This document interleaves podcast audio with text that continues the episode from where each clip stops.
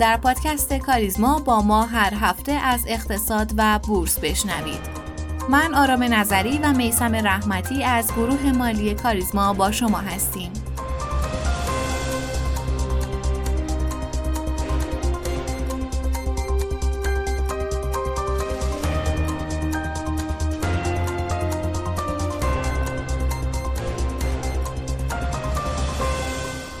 اخبار این هفته رو از بورس پی می‌گیریم. در این هفته خبر استعفای مجید عشقی از ریاست سازمان بورس و اوراق بهادار بسیار پرسر و صدا بود. در جلسه شورای عالی بورس در روز دوشنبه سی آبان مجید عشقی درخواست استعفای خودش رو به صورت مکتوب تقدیم شورای عالی بورس کرد. اما اکثریت اعضا از پذیرش استعفای ایشون امتناع کردند و در نهایت این درخواست رد شد. در بورس کالا هم همونطور که وعده داده شد پژو 207 در روز دوشنبه در تالار خودروی بورس کالا عرضه شد. در این عرضه پژو 207 با قیمت میانگین 342 میلیون و 800 هزار تومن معامله شد که رقابت حدوداً 83 درصدی بر روی اون شکل گرفت. بر اساس اطلاعیه بورس کالا زمان پایان معاملات نمادهای گواهی سپرده کالای پیوسته و صندوقهای کالایی و بازار مشتقه از تاریخ یکم آذر ماه تغییر کرد. بر اساس اطلاعیه منتشر شده زمان پایان معاملات این نمادها از ساعت 15 به ساعت 16 تغییر یافت. کمی هم به اخبار جهانی بپردازیم. پکن با افزایش موارد مبتلا به ویروس کرونا، پارک ها، مراکز خرید و موزه ها رو در روز سهشنبه تعطیل کرد و در حالی که شهرهای بیشتری از چین آزمایش های انبوه برای ویروس کرونا رو از سر گرفتن، نگرانی ها در مورد اقتصاد این کشور بیشتر شده و امیدها برای بازگشایی سریع کاهش پیدا کرده. گفتنیه که وضعیت اقتصاد چین تاثیر بالایی بر کامودیتی ها داره و در حال حاضر قیمت هر بشک نفت برنت 88 دلار و 12 سنته.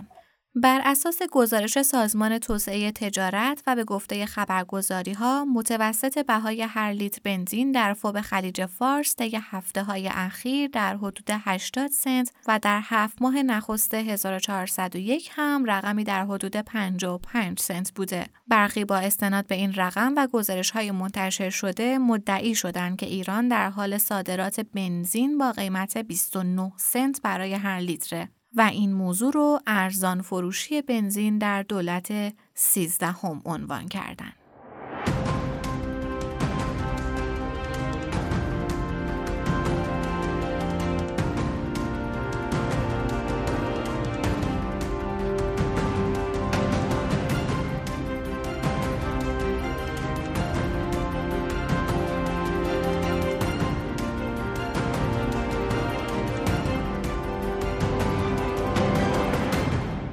سلامی دوباره بر شما همراه همیشگی پادکست کاریزما. امروز چهارشنبه دوم آذر 1401 من در کنار جناب رحمتی آماده ایم که اپیزود 97 پادکست کاریزما رو تقدیم شما کنیم. من هم سلام عرض می کنم خدمت همه عزیزان و آرزوی سلامتی دارم برای همه هموطنان.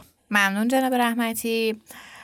بازار این هفته روزهای آرومی رو گذروند و شاخص هم شاخص کل بالای عدد یک میلیون و هزار واحد ثابت مونده.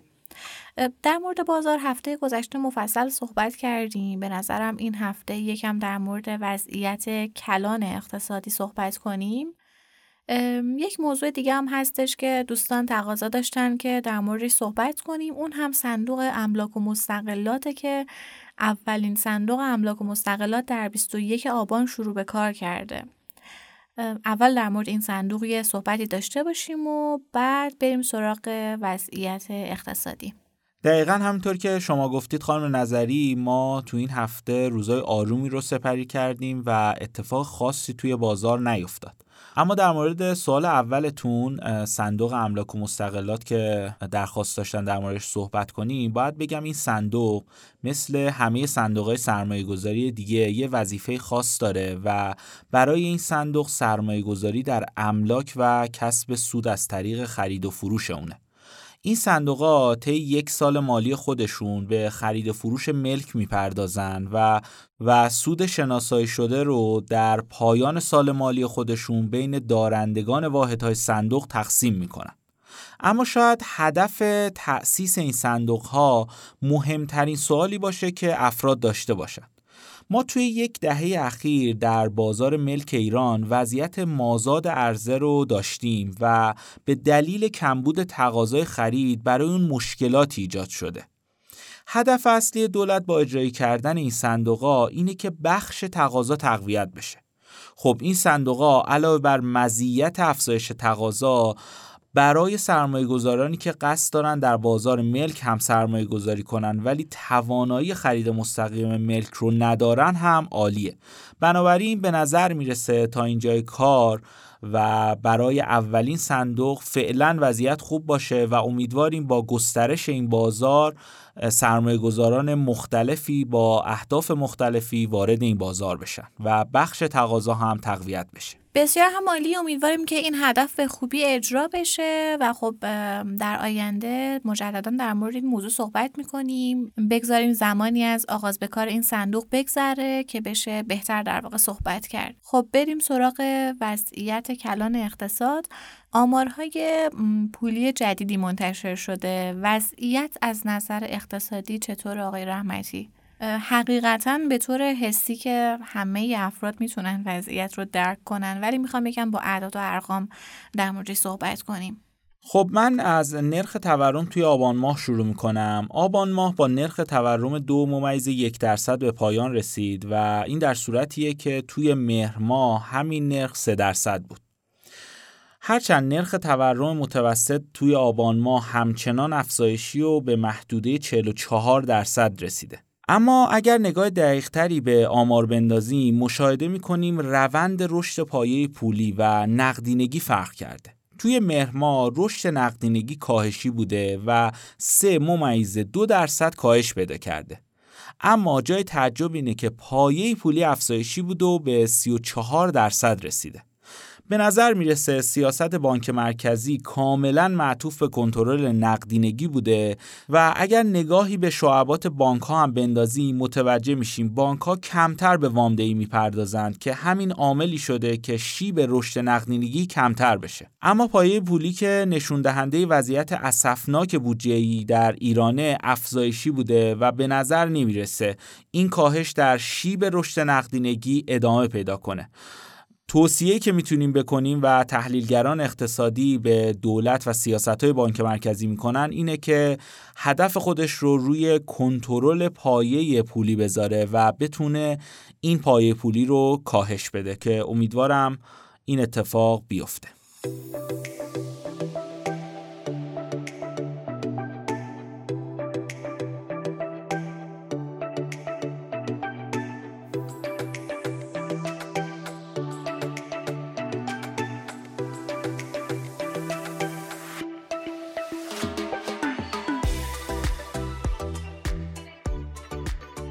دارویاری طرحیه که با انتقال یارانه دارو از طریق بیمه ها به مردم پوشش بیمه داروها رو افزایش داده، اقلام بیشتری از داروها رو زیر چتر بیمه ها برده و در عین حال قیمت دارو رو به سمت واقعی شدن سوق داده. با این شرط که پرداختی از جیب بیمار افزایش پیدا نکنه. اما بعد از ماها که از اجرایی شدن این طرح میگذره کشور با کمبود دارو و شرکت‌های داروسازی هم با کمبود نقدینگی لازم جهت تأمین مالی مواد اولیه و به علاوه خطر ورشکستگی و توقف برخی خطوط تولید مواجهن. به همین دلیل در این قسمت از پادکست کاریزما برای بررسی جزئیات این مسئله با جناب آقای علی مرتزوی مدیرعامل شرکت صبحان دارو گفتگویی کردیم. همراه میشیم با خانم بابادی و میشنویم این بخش رو. آقای مرتضوی خیلی خوش اومدید به این قسمت از پادکست. سلام وقت شما بخیر خیلی خوشحالم که در خدمتتون هستم. زنده باشید.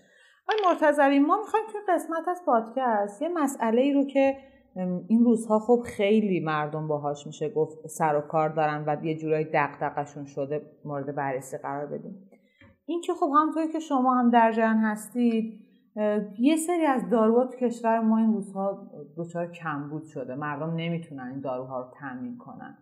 قبلا این شکلی بود روال که ما داروهای خارجی رو نمی‌تونستیم به راحتی پیدا کنیم و این کم بوده دارو بیشتر شامل داروهای وارداتی و خارجی بود. منتها الان این اتفاق توی داروهای داخلی و تولید خودمون هم داره مشاهده میشه. ما یه سری از آنتیبیوتیک ها رو پیدا نمی کنیم یه سری از داروهای ساده رو پیدا نمی کنیم تو بازار.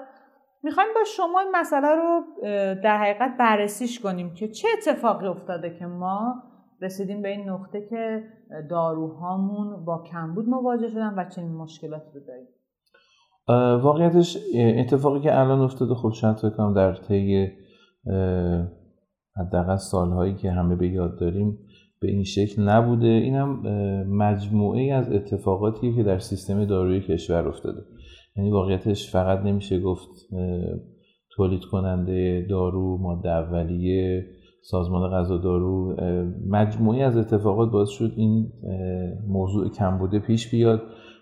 حالا خیلی وقتا فکر می‌کنم همه فقط سیستم داروی کشور رو تو این موضوع مقصر و بانی مشکل می‌دونن ولی باید سیستم بانکی هم یه جاهایی شاید کمک می‌کرد به سیستم دارویی که تامین اعتبار می‌شد برای اینکه بشه حالا چه ماده اولیه برای شرکت تولید کننده ماده اولیه ماده اولیه برای تولید کننده دارو بیاد.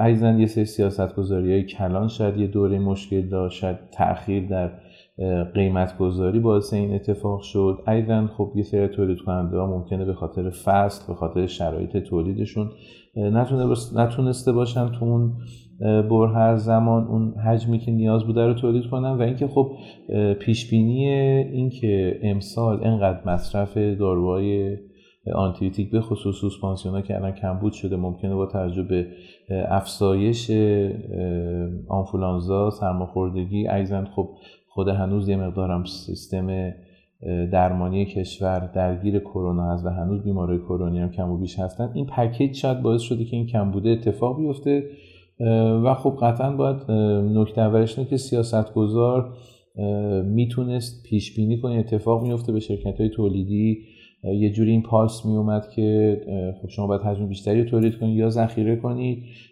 ایزن مادولی بیشتری وارد بشه آقای دکتر یه مسئله که هست اینه که خب ما شاهد بودیم یه افزایش تقریبا 40 50 درصدی روی اکثر داروها اتفاق افتاد. افزایش نرخ. بله افزایش نرخ داشتن. در حقیقت ما این اینو نمی‌تونیم متوجه بشیم. حالا ما مردم که میایم دارو رو از داروخونه تهیه می‌کنیم. خب با اینکه داروها گرون شده با اینکه یه افزایش نرخ قابل توجهی هم داشته پس چرا داروسازها شرکت های داروسازی میگن که ما نمی‌تونیم از پس هزینه هامون بر بیایم؟ و به خاطر ما نمی‌تونیم در حقیقت یه جورای هزینه هامون رو هندل کنیم.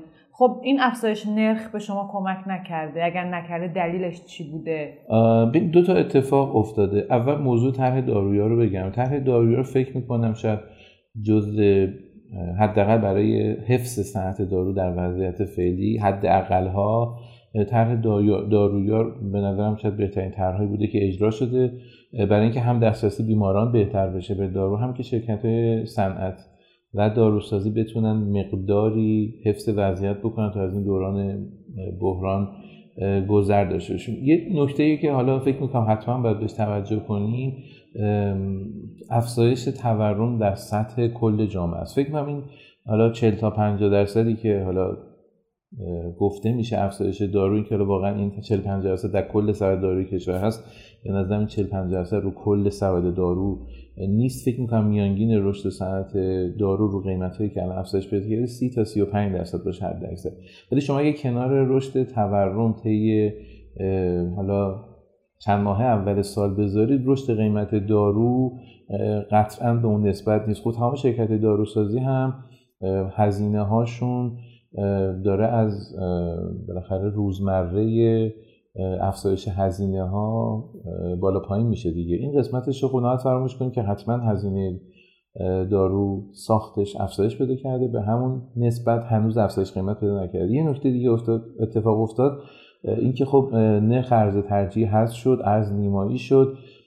این افزایش نرخ که به دارو داده شد هنوز پوشش نمیده اون تغییر نرخ ارز ترجیحی به نیمایی خب ارز ترجیحی هلوش 4200 تومن بود. الان ارز نیمایی هلوش 28000 تومن خب هفت برابر شده. درسته اثر ماده موثر هفت برابر نیست توی دارو ولی قطعا اثرش بیشتر از این افزایش قیمتیه که الان داده شده به داروهای تولید داخل که با افزایش نرخ هم اصلا هیچ جوره جبران نمیشه. نه قسمتش نه هیچ جوره یه شاید حالا خیلی ظالمانه است. قسمتیش جبران شده ولی خب واقعا همش در مورد همه داروها جبران نشده. در مورد داروهای مختلف پس این متفاوت. در مورد سبد داروهای مختلف با توجه به رشد هزینه و اون تغییر نرخ از متفاوت. بسیار عالی.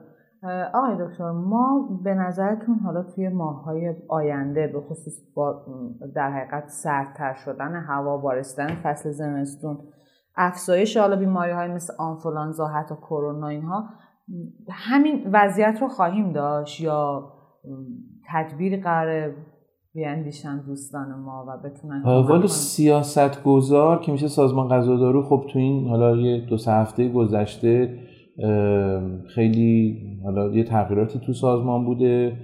حالا با احترام به همه زحماتی که تو دارای مختلف سازمان غذا دارو کشیده شده و انجام شده بود حالا بالاخره یک استراتژیایی بوده.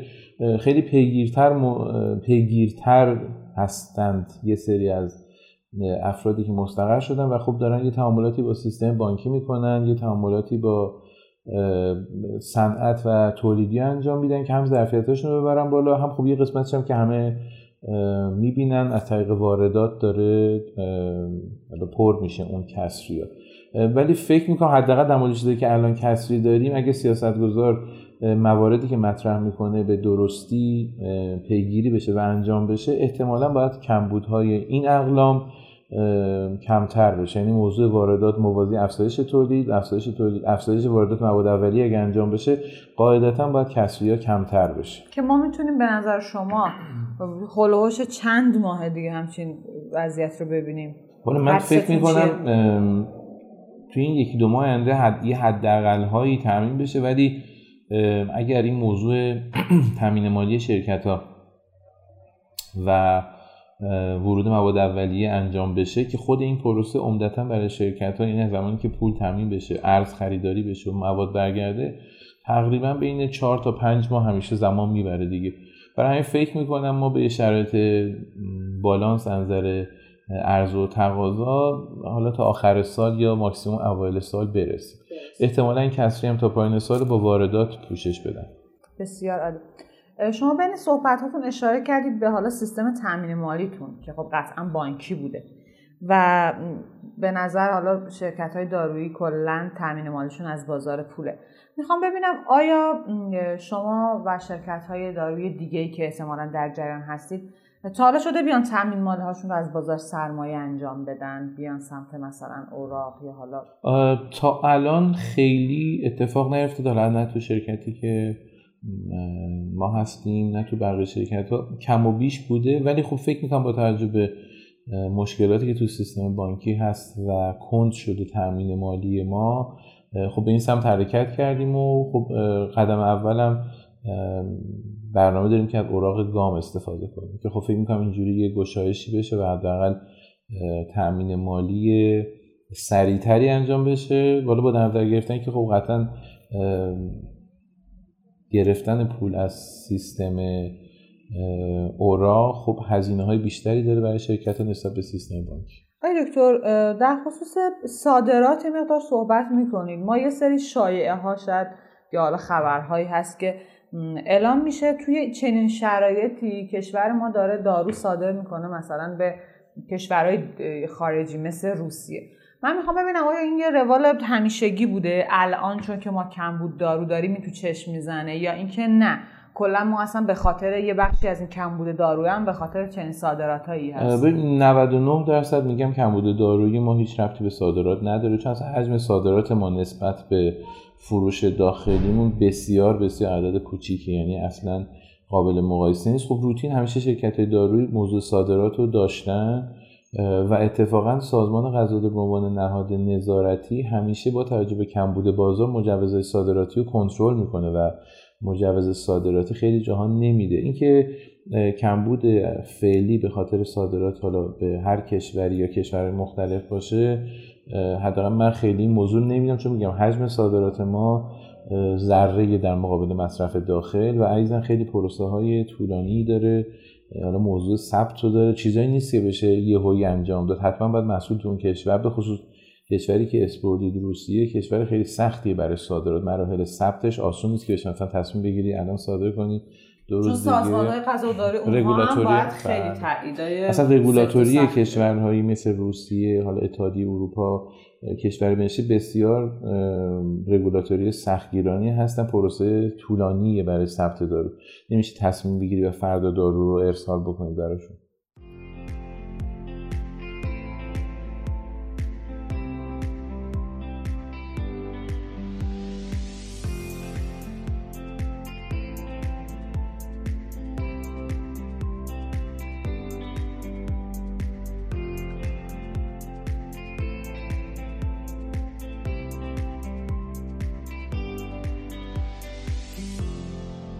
امروز می‌خوایم در مورد الیور هارت اقتصاددان و استاد دانشگاه هاروارد صحبت کنیم. الیور هارت اقتصاددان آمریکایی انگلیسیه که در سال 1948 به دنیا اومد. یه پسر درسخون و باهوش که آروم آروم پله های پیشرفت و طی کرد.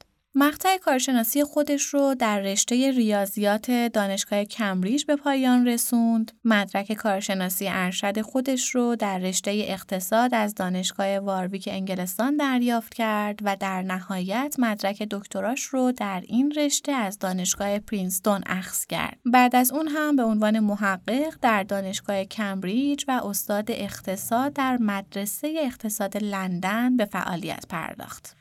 الیور هارت در دوران زندگی خودش دوستان و همفکران زیادی داشت اما به گفته خودش رفیقی که هم بتونه درباره فلسفه زندگی و هم در مورد اقتصاد باهات صحبت کنه کمه. ولی خوشبختانه من دارمش و اون هولمستروم اقتصاددان فنلاندیه. یکم تلفظ اسمش سخته. هارت و هولمستروم تونستن در مورد موضوعی تحقیق کنن که در زندگی همه افراد اتفاق میافته. نظریه قراردادها یکی از مهمترین نظریه هایی بود که این دوتا رفیق تونستن اون رو بست بدن. الیور هارت در عواست دهه 1980 مطالعه پایه‌ای در زمینه یک شاخه جدید از تئوری قراردادها داشت که به اهمیت قراردادهای ناقص مربوط می‌شد. این شاخه به بررسی تخصیص حق کنترل قراردادها می‌پردازه. یعنی چی؟ یعنی اینکه کدوم طرف قرارداد باید حق اتخاذ تصمیمات رو داشته باشه و در چه شرایطی. اون نشون میده که چطور میشه قراردادها رو به بهترین نحو نوشت تا شرایطی رو که از پیش قابل پیش بینی نیستن هم پوشش بده. یافته های هارد در زمینه قراردادهای ناقص راه جدیدی در موضوع مالکیت و کنترل کسب و کارها باز می‌کنه و حتی بر حوزه های مختلفی از اقتصاد و علوم سیاسی و حتی حقوق هم تاثیر می‌ذاره. به زبان ساده تلاش های هارد برای پاسخ به پرسش های مثل اینکه چه نوع شرکت هایی باید با هم ادغام بشن تأمین مالی صحیح اونها باید چطور باشه چه زمانی مؤسساتی مثل مدارس یا زندان ها یا شرکت ها باید خصوصی باشن و چه زمانی عمومی. البته اون هیچ برتری بین مالکیت خصوصی و عمومی قائل نمیشه و فقط به این موضوع می‌پردازه که تحت چه شرایطی چه خدماتی باید به صورت دولتی ارائه بشن و چه خدماتی باید خصوصی باشن. نظریه قراردادها یک ابزار کلی برای درک بهتر چگونگی طراحی قراردادها به ما ارائه می‌کنه. شاید اگر یه نگاه به کارهای هارت بندازیم نشون نده که دقیقا باید چی کار کنیم اما یک تناقضاتی رو در انواع قراردادها نشون میده که باعث میشه بتونیم نکات جذابی رو متوجه بشیم و در قراردادها ایجاد کنیم. به عنوان مثال اگر شما ماشینتون رو بیمه کرده باشین و خدای نکرده تصادفی رخ بده خب شما هزینه زیادی رو متحمل نمیشین و شرکت بیمه در واقع اون هزینه رو جبران می‌کنه اما این بیمه کامل مخاطره اخلاقی رو هم با خودش به همراه داره. به این صورت که اگر ریسک ما به طور کامل توسط شرکت بیمه پوشش داده بشه ممکنه بی احتیاط تر از قبل رفتار کنیم. پس اینجا یه چالشی به وجود میاد بین بیمه و انگیزه افراد که حاصل ترکیب دوتا عامله. اولین عامل تضاد منافع است. اینکه همه افراد فرشته نیستن و خب هر کس در جهت منافع خودش رفتار می‌کنه. عامل دوم اندازهگیری و سنجشه. نمیشه همه اتفاقات و اقدامات رو به طور کامل تحت نظر داشت. اگر یه بیمهگر می‌تونست تمام بیدقتی های افراد رو تحت نظر داشته باشه اون وقت یک قرارداد بیمه می‌تونست هزینه های ناشی از یک تصادف اتفاقی رو به طور کامل پوشش بده. اما در مورد تصادفاتی که ناشی از بیدقتی افراده این امر صدق نمی‌کنه. که این چالش ممکنه در خیلی از تنظیمات قراردادی وجود داشته باشه مثل وقتی که منافع کارگزار با منافع کارفرما در تضاده و مشاهده عینی این تضاد مشکله یک قرارداد استخدام که ارتباط محکم تری رو بین پرداخت حقوق و نحوه عملکرد کارگزار ایجاد کنه ضروریه. خلاصه اینکه همکاری های این دو نوبلیست کمک کرده تا مفهوم بسیاری از قراردادهایی که در زندگی با اونها مواجه میشیم بهتر درک بشه.